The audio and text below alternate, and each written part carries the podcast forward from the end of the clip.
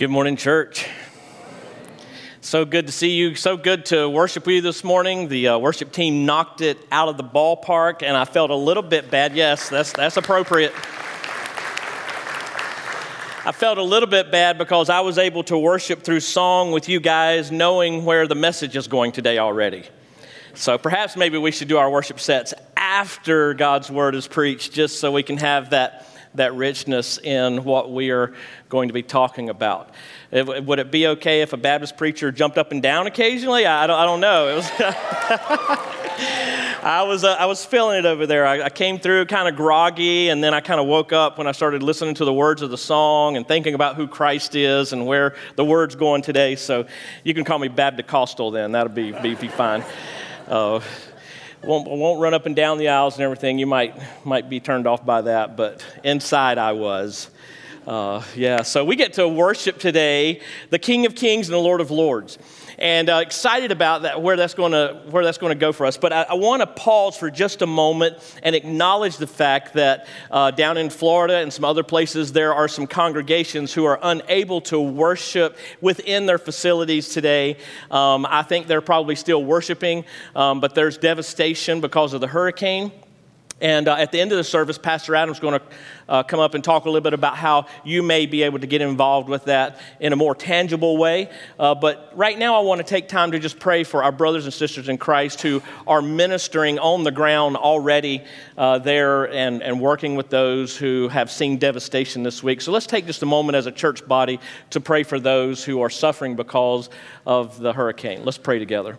Father, thank you for an opportunity just to be here together and for us to be able to have a corporate moment as believers in you to lift up our brothers and sisters in Christ that, that are trying to figure out the next thing to do, trying to pick up and clean up and, and to move forward. I pray that in the middle of that disaster, you would let them sense your presence, sense your victory, sense who you are, that you've got them and that the things that they see around them are just material things, but that your spirit would speak to them, to their spirit, that they would be lifted up and encouraged, that they would be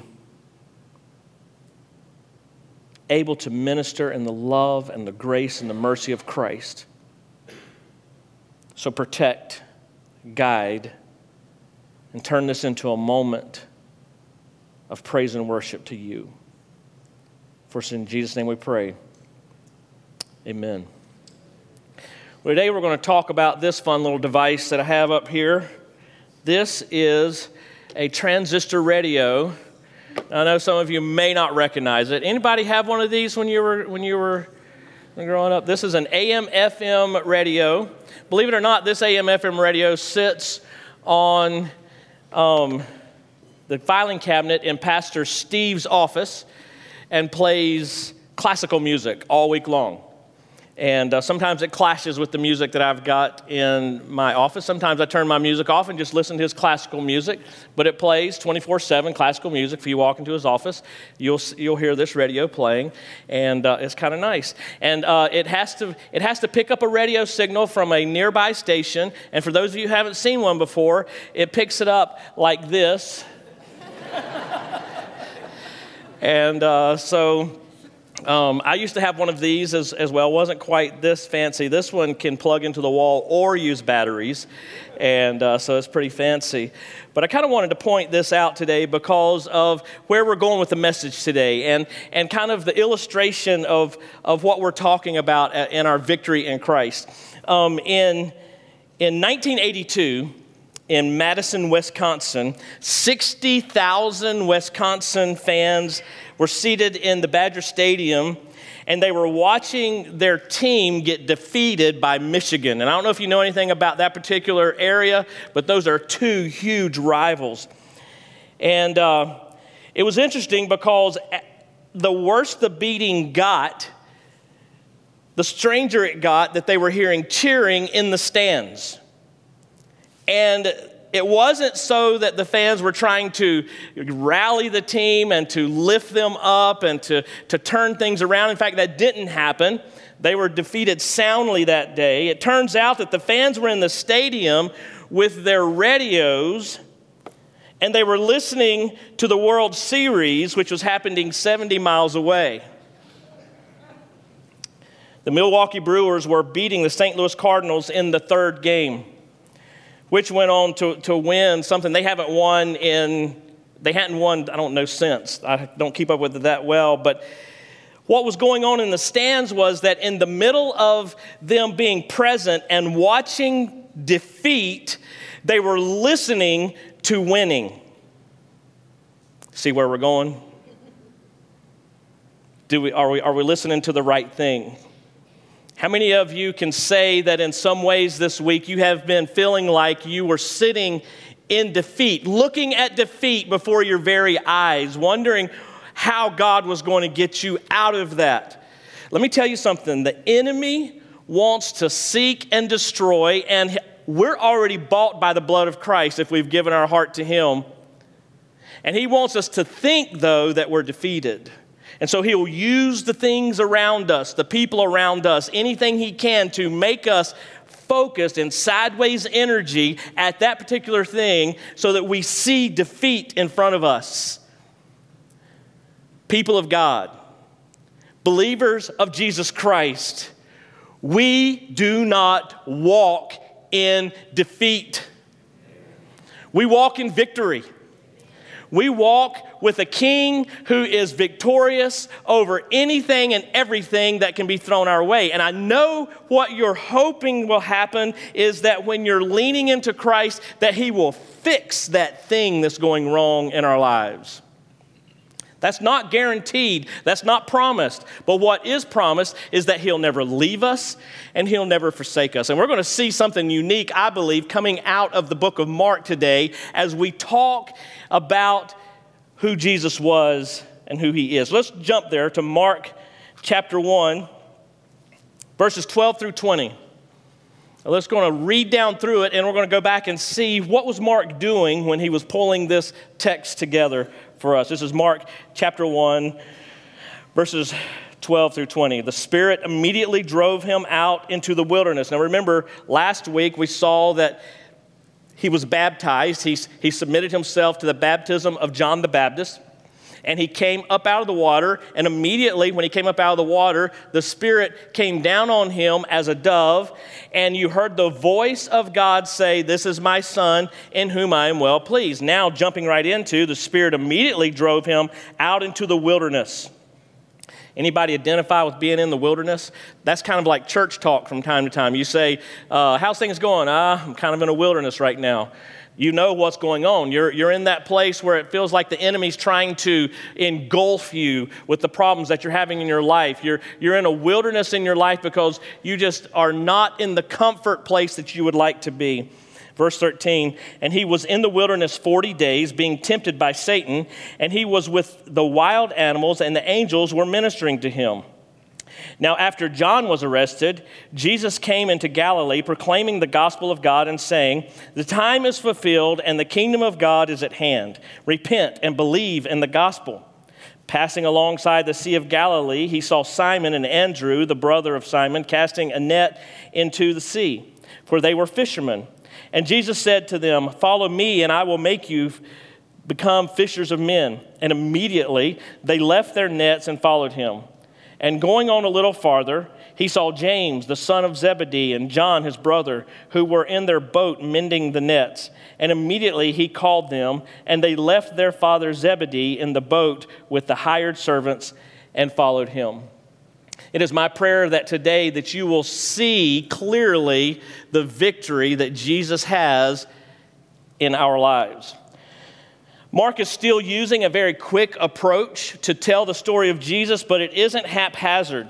More ministry, by the way, had been happening in Jesus' life during this time. You can read the other four Gospels and see that other ministry was happening uh, around those times, but Mark leaned into these three accounts and brought them close together. You see that he tells about the temptation of Jesus, he tells about Jesus preaching, and then he tells about the calling of the four, first four disciples. Now, you need to remember, Mark is taking what he learned from Peter, Barnabas, and Paul, and he is succinctly pulling that into a storyline for the Roman readers. He knew his material well, and he knew the listeners well. And so he's writing to that. So keep that in mind as you're trying to figure out what Mark's doing here. So he kind of goes down through and he leaves some things out about the, temptation. He doesn't talk about what the temptation was. If you want to know what the temptation is, go to Matthew and read it there. You'll see a more detailed account of the actual temptations. But that's not Mark's point here of what he is showing. He is showing something else uh, of why we need to look into this. And then you see that he talks about the preaching of Jesus. And then you see in Mark uh, 16, he's calling his first four disciples. And the question comes why does Mark pull these three things together? What does it mean? And, and why these little short little vignettes of, of, of, the life of Jesus? What, what is he trying to demonstrate as he's pulling these together? Well, remember, Mark has just established at the beginning of this letter that the king has just hit the scenes. He talks about the forerunner who was John the Baptist that came and told people, prepare the way because the king is coming, like a king in those days would have been done. He, so he talks about the forerunner. He introduces the king and shows and tells about his coronation, which was the baptism, the coronation of the king when he walked down into the water and when he came out. And then God put all authority on him. And now Mark is demonstrating okay, so he has this, he has this authority. What's he going to do with it? And that's where Mark's is going here. He's showing that these three things this authority that was just given to Jesus, he has authority over Satan and his realm. He has authority over sin and its dominion. And he has authority over the sinner as well. We're going to pull those together and see what we're learning about being victorious in Jesus. It's important for us to know that if the new king is going to take his throne, if the new king is going to reign, if he's going to overthrow Satan, the usurper of authority, and the sin and sinners, he needs to demonstrate that authority. And that's what Mark is doing here with these three quick little vignettes about uh, Jesus' life. Mark is establishing his authority. I know I've already said it, but let me put it in different words so we grab it before we move any further. Because I want to make sure that in your life, you're actually listening to the truth, that you have the station dialed in and the volume turned up.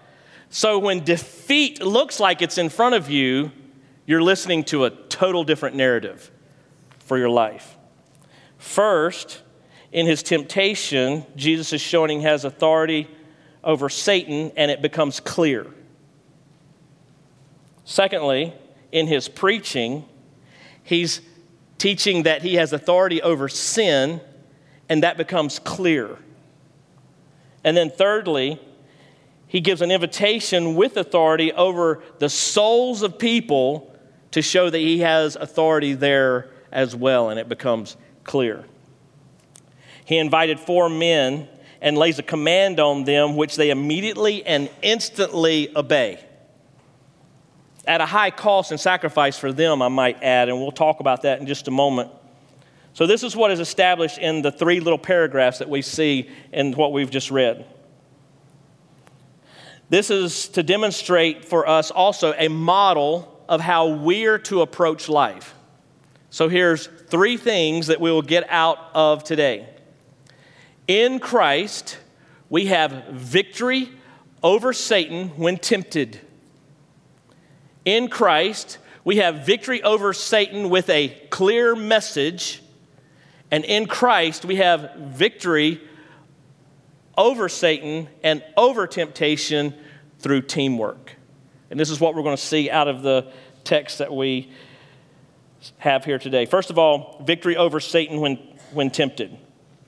God has chosen not to reveal all the aspects of evil, by the way. And I'm just going to kind of do a little side note here. There's, there's some reasons I think that God doesn't reveal all of the aspects of the evil world. And we should not lean into the evil world. We should not lean into that. And we're coming into a month where uh, the, the television shows are going to change, they're going to switch. Moms and dads, you have to be very mindful for what's coming on every channel now and what's on cable because of the month and what is being celebrated. I'm not saying that we should run and hide in a hole somewhere. I'm just saying be mindful because our human nature is drawn and allured by the side of evil things. And we need to kind of learn to keep that at bay. We need to kind of learn to push that back a little bit because God didn't tell us and show us everything. We, got, we have to curb our curiosity about evil. Um, there is a personal force of temptation and evil, but there is still only one God and one Savior, and we are responsible for our choices of what we're listening to. There is a spiritual battle, by the way, and we're not going to try to discount that. Victory can only come if we remain in God, and that's kind of where we're going with that. So we expect a servant basically to be under authority, right? Jesus is presenting himself to be under uh, or, or, as a servant, and we would expect a servant to be under authority, but instead, Jesus as the servant comes out and asserts his authority. His orders uh, from that he gives are obeyed. In all three instances, his orders are obeyed. So let's, let's look at this. Mark 1, verse 12, it says, The Spirit immediately drove him out into the wilderness. The Spirit drove him into the wilderness is a compelling, it's, it's, a, it's an intensity. Um, it's not like that Jesus was uh, reluctant or unwilling or afraid. It was a very strong compelling for him to go. It was, it was a moving of the Spirit. Jesus immediately had the Spirit on him, and the Spirit led him to go into the wilderness. Uh, did Jesus know what every step was going to bring him? That's been a debate as far as long as uh, God's word has been printed. You know, did, did Jesus know the outcome of everything he was going to do? We could talk about that another time. But we see here that the Spirit led him into the wilderness, and it was by God's design uh, on purpose. Uh, it's Mark's way of showing the intensity of the experience. That's when he's saying drove. There are a few different translations. Some use the word impelled.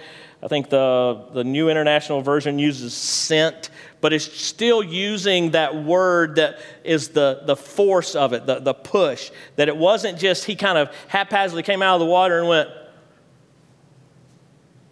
eh, think I'll go that way.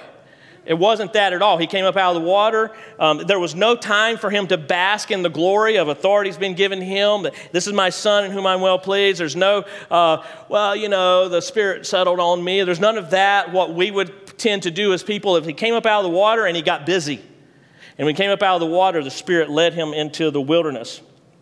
And then we see in verse 13, and he was in the wilderness 40 days, being tempted by Satan. The, the 40 days in the wilderness reminds us of, of Israel's 40 years in the wilderness, and because of the Greek translation of the name Jesus into Joshua, we can very easily see that parallel of what's happening there. Because Jesus is coming to be the fulfillment of what we failed at to begin with. And so, the number 40 in the Bible, by the way, is the number that leans toward testing, trial, probation, Anytime you see the number 40, you know something like that is, is going on. Now, that, that doesn't mean that we can say, oh, okay, let's see, I've been going through this problem for about 30 days. I've got 10 days left. I, I, I can't say that to you. I just know that the number 40 leans to, to that. Maybe God would work that way in your life as well. I, I don't know. But so, what are the spiritual implications for you and me today? We're seeing kind of the backstory, the exegetical kind of look at what's happening there, but what's the spiritual implications for you and me today? How does this apply to when we walk out to our car tomorrow morning and get in our car to go into our week? How does this help us? Well, let's first look at the picture of the last Adam. 1 Corinthians 15 45. It says this Thus it is written, the first man, Adam, became a living being, the last Adam became a life giving spirit. Now remember what we just read, what we're talking about. We'll get there. Walk with me here. I'm trying to help you dial in to where you're listening to the right channel on the radio. Genesis 1:28. Listen, this is what it says. I don't know if you remember this. And God blessed them, and God said to them, Be fruitful and multiply, and fill the earth and subdue it, and have dominion over the fish of the sea, and over the birds of the heavens, and, and over every living thing that moves on the earth. Starting to see any parallel there? Well, if you're not, you will in a minute. We're going to get there. The first Adam was tested in a beautiful garden. But Jesus was tempted in a dangerous wilderness and won the victory. The first Adam lost in a beautiful place, and the second Adam won victory in a horrible place. That's the Jesus we follow, by the way. Adam lost his dominion over creation because of his sin, but in Christ, that dominion has been restored for all who trust him. See the connection? See what we're walking into this week? Jesus was with the wild beast and they did not harm him. You know, it's interesting that um, back in that day, if you would have walked into the wilderness, you would have had to have some form of, of ability to fight off the animals that would have tried to use you as a source of food, right? It doesn't say that when Jesus went into the wilderness, this is, this is something that I think we might miss. It's a small little nuance.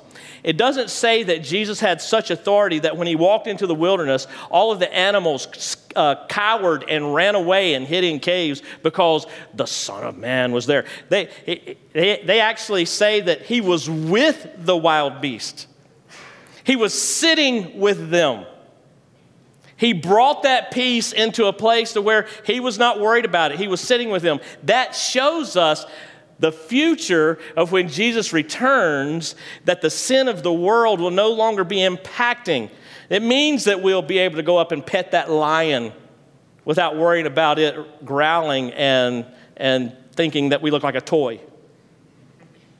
It means that Jesus was demonstrating that in when he was there. Let's look at Psalm 8. Psalm 8 is an amazing text that goes along with this and points to this. Listen to what the psalmist was saying. O Lord, our Lord, how majestic is your name in all the earth. You have set your glory above the heavens. Out of the mouths of babies and infants, you have established strength because of your foes, to still the enemy and the avenger. When I look at your heavens, the work of your fingers, the moon and the stars which you have set in place, what is man that you are mindful of him, and the Son of Man that you care for him? Yet you have made him a little lower than the heavenly beings, and crowned him with glory and honor. You have given him dominion over the works of your hands. You have put all things under his feet all sheep and oxen, and also the beast of the field, the birds of heavens, and the fish of the sea, whatever passes along the paths of the seas. O Lord, our Lord, how majestic is your name in all the earth. So now we listen to this particular text that Mark pulls out, and he is speaking of the creator of the universe. We know him as Jesus, who was just baptized and all authority was given to him. And he says this the Spirit immediately drove him out into the wilderness, and he was in the wilderness 40 days being tempted by Satan. And he was with the wild animals, and the angels were ministering to him. He is a servant with authority. And the temptations that were thrown at him did not lure him to step out of that authority, but he demonstrated the power to defeat it. We are going to be tempted this week with things that step outside of honoring God in our lives. We're going to be tempted in ways that seem kind of like a little sneaky thing coming under, and we think it won't be so bad.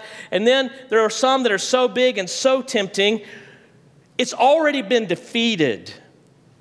We are not shackled to sin and have to listen to sin anymore. When we're tempted, we just look at it and we go like this The victory's already won. So stop tempting me and move on because I follow the King of Kings and the Lord of Lords. That's what Mark's pointing out. He has power and authority over Satan himself. So let's move on. Now, after John was arrested, Jesus came into Galilee proclaiming the gospel of God and saying, The time is fulfilled and the kingdom of God is at hand. Repent and believe in the gospel. Notice the, the short little nuance change there that John the Baptist was saying that, the, the near is the, the end is here, time is coming, it's time to repent. Jesus actually says the time is fulfilled. He's talking about, I'm here, I'm on the scene. There's nothing else to announce is coming. Jesus Christ is saying, I am here. He is preaching. It says, Now after John was arrested, Jesus came into Galilee. Some uh, people that I read about this, was kind of the commentators I was looking into, seemed to indicate that it was wise for Jesus to pick up and move because John the Baptist um, had, had been arrested and, and things were getting ugly and people were coming against uh, who was preaching. But when you look at the original language, there are some of those thought processes I tend to have to disagree with. Jesus, let me, let me explain myself here and then we'll see it in, in text. Jesus willingly gets baptized by John the Baptist, comes up out of the water, the Spirit lands on him. He, by the Spirit, goes into the wilderness and faces temptation for 40 days and is victorious over that. And then he comes in and starts preaching. It doesn't, say, listen, when Mark was writing this text, he was most likely writing it in Rome, right? So, why would he use the word came? Why didn't he say Jesus went? Jesus moved locations. Jesus decided to go over there. He said Jesus came to Galilee. It's on the heels of. Now, after John was arrested, Jesus came to Galilee. If you look at the map and you see where John the Baptist was preaching, you see that, okay, John the Baptist has been arrested. I'm going to go take over where he left off. Jesus was not afraid of being arrested. There were many times you see through the through uh, the Gospels that where Jesus was, they were about to try to accost him, and he suddenly just disappeared, which would be a cool power, by the way. Yeah. You know, you, we all have that power a little bit. There's somebody in our lives that we don't really enjoy being around. We see them coming and suddenly we disappear. So, so don't say you don't, you don't have that power. Um, there's been some of you I've seen down the hallway and then I look around, you're gone. I'm thinking, did I do something to them? They disappeared. That's, that's, that's an amazing power we can sometimes have, but but Jesus was not afraid of stepping into the fire. Let, let, me tell you something the fire that you feel yourself going through in this life, Jesus is not afraid to step into it. He's not afraid to be there with you in it. So call on him. And then he says, The time is fulfilled because he is here, and the kingdom of God is at hand. Interesting way of saying it. The kingdom of God is at hand means he was standing right there in your presence. Repent and believe in the gospel. It says there that he was preaching the gospel of God, which is kind of a, a, unique way of putting it because we've always said the gospel of Jesus Christ, but here Mark's saying the gospel of God. And the gospel of God is, because it comes from God and it brings us to God. So it, it's his gospel, it belongs in him. It's the gospel of the kingdom, the heavenly kingdom because faith in our Savior brings us into his kingdom. Um, it is the gospel of Jesus Christ because he is at the heart of it. And without his life, death, burial, and resurrection, we wouldn't have that ability to come into the presence of God, but it is the gospel of God. Look at 1 Corinthians 15 1 through 8. Now I would remind you, brothers, of the gospel I preached to you, which you received in which you stand and by which you are being saved, if you hold fast to the word I preach to you, unless you believed in vain. I'm going to stop there and say that it was a very clear message. Jesus didn't get up and, and you know, wax eloquently with his words of the theological things that people could not understand. He said, The kingdom of God is here, the time is fulfilled, repent. Which tells me that he he says we're victorious over Satan when we're in Him, and He says the message is clear. Sometimes I think we might try to exercise too much uh, philosophical jargon toward the problems that we have in our lives when all we got to do is look at that problem and say, the name of Jesus. Uh, seriously, I know that sounds elementary and it sounds like, you know, you're kind of simplifying that, but can we not just speak the gospel over our problem and say, Yeah, you are killing me, you are wearing me out, I'm exhausted at what's going on and everything, but can I remind you? That I am bought by the blood of Jesus Christ. I am one with God because I am victorious in Him. And regardless of what you throw at me, and regardless of how beat up I feel, I, at the end of the day, am still victorious. That's the message. We've got to stop trying to say, uh, I'm, I'm not against studying the Bible, but some people get so caught up into the, I'm going through this problem. I gotta, I gotta figure out, there's got to be a word in the Bible somewhere that, that says this is, oh, oh, no, just the gospel of Jesus Christ. That's what brings authority. That's what brings the power. Sometimes we just have to claim over that issue I'm a child of the king. And I don't know how to navigate through this right now, but I'm a child of the king. And you can throw ugliness at me and you can punch me in the face, old problem, but I'm a child of the king. See how easy that message is if we keep repeating that and repeating that and repeating that. It goes on in 1 Corinthians 15, starting at verse 3, it says, For I delivered to you as of first importance what I also received, that Christ died for our sins in accordance with the Scriptures, that he was buried, that he was raised on the third day in accordance with the Scriptures, and that he appeared to Cephas, then to the 12. Then he appeared to more than 500 brothers at one time, most of whom are still alive, though some have fallen asleep. Then he appeared to James, then to all the apostles. Last of all, as to one untimely born, he appeared also to me.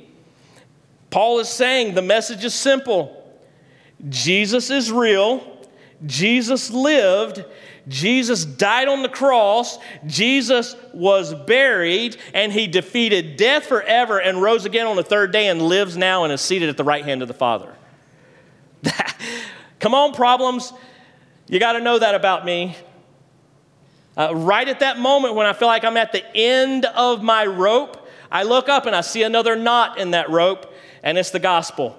And I pull myself up out of that pit because I'm listening to the right station. I'm looking at the different account of what's going on.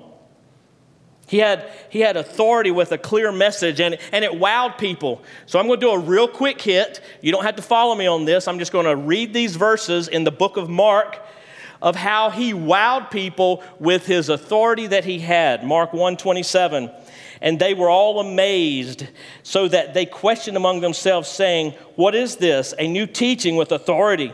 He commands even the unclean spirits, and they obey him. Mark 2 12. And he rose and immediately picked up his bed and went out before them all. So they were all amazed and glorified God, saying, We never saw anything like this. Mark 5 20. And he went away and began to proclaim in, in the, uh, forgot how to pronounce this word, Decapolis?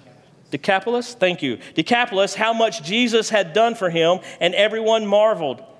Mark 5:42 and immediately the girl got up and began walking and she was 12 years of age and they were immediately overcome with amazement. Mark 6:2 and on the Sabbath he began to teach in the synagogue and many who heard him were astonished saying, "Where did this man get these things? What is the wisdom given to him? How are such mighty works done by his hands?" Mark 6:51 and he got into the boat with them, and the wind ceased, and they were utterly astounded. Mark 7 37. And they were astonished beyond measure, saying, He has done all things well.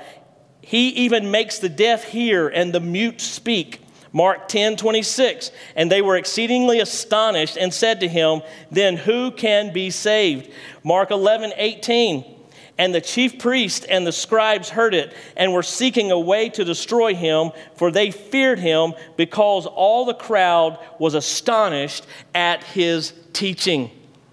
He was the fulfillment of the Old Testament. He was the fulfillment of the law. He was the answer to all of problems that we could possibly have or face in life. He is the victory. He is the victory. Okay, all right. I just kind of want to make sure that we were listening to the right station there. I know I went through a lot of, lot of things there. So, if we're in Christ, we have victory over Satan when tempted. We have victory over Satan with a very clear message, and we have victory through, a, through teamwork. This is what he's showing. Jesus could have easily walked through life all by himself, but he chose others to team up with him to give them the same authority that he was demonstrating. Look in Mark 1 16 through 20, passing along the Sea of Galilee, he saw Simon and Andrew, the brother of Simon, casting a net into the sea, for they were fishermen. And Jesus said to them, Follow me, and I will make you become fishers of men. And immediately they left their nets and followed him. And going on a little farther, he saw James, the son of Zebedee, and John, his brother, who were in their boat mending the nets. And immediately called them, and they left their father Zebedee in the boat with the hired servants and followed him. So now we've seen Jesus has had authority over Satan, he has had authority over uh, sin with the message that he has come to fulfill. And now he's demonstrating he has authority over the sinner as well. And that's the kind of authority that you and I need to yield to. There are a lot of things in this world saying they have authority over you and me, but the only authority that should be in my life is Jesus Christ. So everything that I say yes to needs to first filter through that authority. It's okay to say to someone, Give me some time to reconcile what you're asking me to do because I need to think about it a little bit. You don't have to say, I need to go pray about it because that has become a church term of never, um, right? Let's just be honest with one another. But it's okay to filter it's okay to filter things through the authority that is before us so that we can come back and have a peace in our heart that we're saying to Jesus, Jesus, this has been presented. How shall I proceed? It's okay to do that in our lives. Because Jesus preached with authority, he was able to call men from their regular occupations and make them his disciples. And you see here that who else really could interrupt a fisherman who apparently the business was going good? Zebedee had hired hands that were also helping him, which means they probably had several boats. His fisherman business seemed to be doing really good. And if you read uh, the book of John, you can see that Jesus already had interactions with the ones he called. He had already called them to be uh, a believer in him, and this calling was to become his disciple. This was when he stepped up and said, Become my disciple. He said to them, Follow me, and I'll make you become fishers of men. And this command was probably highly unusual, but they would have understood it as speaking their language. By the way, I learned this week that uh, fishers of men was something that the philosophical people of that day used as a phrase. I'm going to be a fisher of men. In other words, I'm going to captivate their minds. I'm going to captivate their lives with my intelligence. That's, that's kind of a phrase they used. But Jesus, through the spiritual element, and he said, I'm going to captivate their souls with salvation. And that's what he was doing. I think what Jesus is demonstrating here that we need to see is that we are not supposed to tackle our life situations alone. You say, well, if you knew what I was actually going through, it's a little bit embarrassing to tell that other person that I'm going through that because of the judgment they will put toward me. Let me just say two things. There's two problems there. The number one problem is, is you may not have found the one that's mature enough to tell. If, if you feel like they're going to judge you, they have not demonstrated grace in their own life that where you can go up and say, I'm broken and I need help, right? And there, there's people in this world, right? How many of you have had, you've said, you've told a story to someone and, and the retort they give to you is belittling and disparaging? You kind of go, I should have never told you that. There are those people out there. Just be aware of that. But are you the type of individual that someone can come to and share their brokenness with where you will not judge them? Because let me tell you something judging other people at the very foundation is pride, as if I have arrived. What we're really saying is, I'm not going to air my dirty laundry, but I would have never experienced that in my life because I kind of overcame that a long time ago. That's just prideful. And Jesus is demonstrating there that if we're going to tackle this world and the problems that we have in it, we should do it as a team. We should have each other's backs. I find it very interesting that the American church, particularly, is not necessarily being fought against from the outside cultural world, the American church has struggles within because of pride, because of self righteousness, because of forgetting the fact that Jesus demonstrated we're all in this together. We are a team. And that when I fall and stumble and my knee is bloody, kind of just speaking in parallels here. And I come to you, you don't look at my bloody knee and go, Well, how'd that happen, you idiot? You actually look and say, Oh gosh, I, I kind of understand how that must hurt. Let me help you work on that. Let me bring a salve God's word. Let me remind you of the message that we should listen to. Let me pray with you. Let me walk with you through that. Let me experience watching the healing in your life as the victorious King of Kings and the victorious Lord of Lords is celebrated in the middle of this seemingly defeat.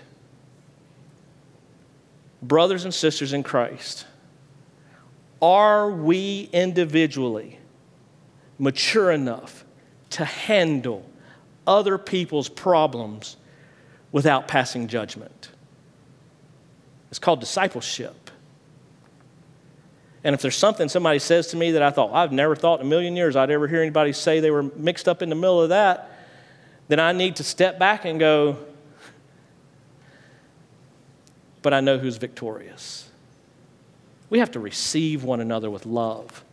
We have to encourage one another and edify one another and build one another up and, and be in each other's corner and, and not act like I've got it all together and therefore the rest of you are kind of out there. No, no, no, no. We're in this together. We, going down to show you there's no hierarchy here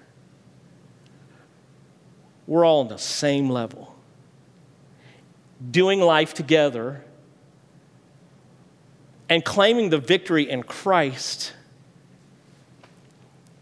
Is it sometimes that I, as the pastor of the church, can call on you and say, Hey, I'm struggling in this area, or I have this prayer that seems to be hitting the ceiling and not going any far beyond? Can you join me in that prayer? Am I someone that you feel you can comfortably come to and say, hey, this, this is what's going on in my life, and, and I'm just going to kind of air that out there. Can you, can you pray with me? We're doing life together, and it's that fellowship, it's that koinonia that the world looks on from the outside and goes, you know, I know that they're all people, and I know that they, they're all messed up, and I know that they all have sin, and, and I know that none of them in that particular body of believers is perfect. But wow, do you see how they love on each other? You know why we're able to do that? Because Jesus Christ came and bore the sins of you and me to the point of death, even death on a cross, being humiliated before the world so that his perfect account could be entrusted to my account and I can live victoriously. That's the message Mark is demonstrating when he says, The king's on the scene. Let's pray.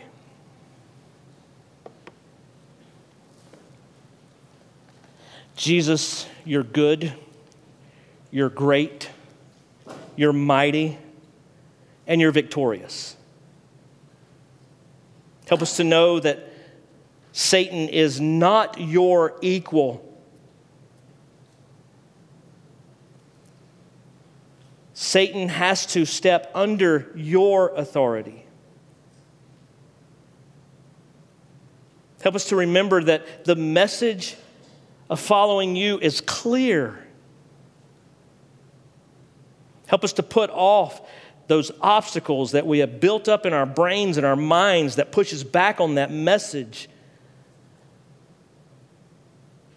Help us to receive it as you would have us to receive it. And help us to remember that we are not designed to face this life alone, but that we're a team coming along beside one another building one another up, encouraging one another, loving on each other, and growing in you with each other. So thank you for meeting us right where we are, loving us so much that you refuse to leave us there. For in Jesus' name we pray. Amen.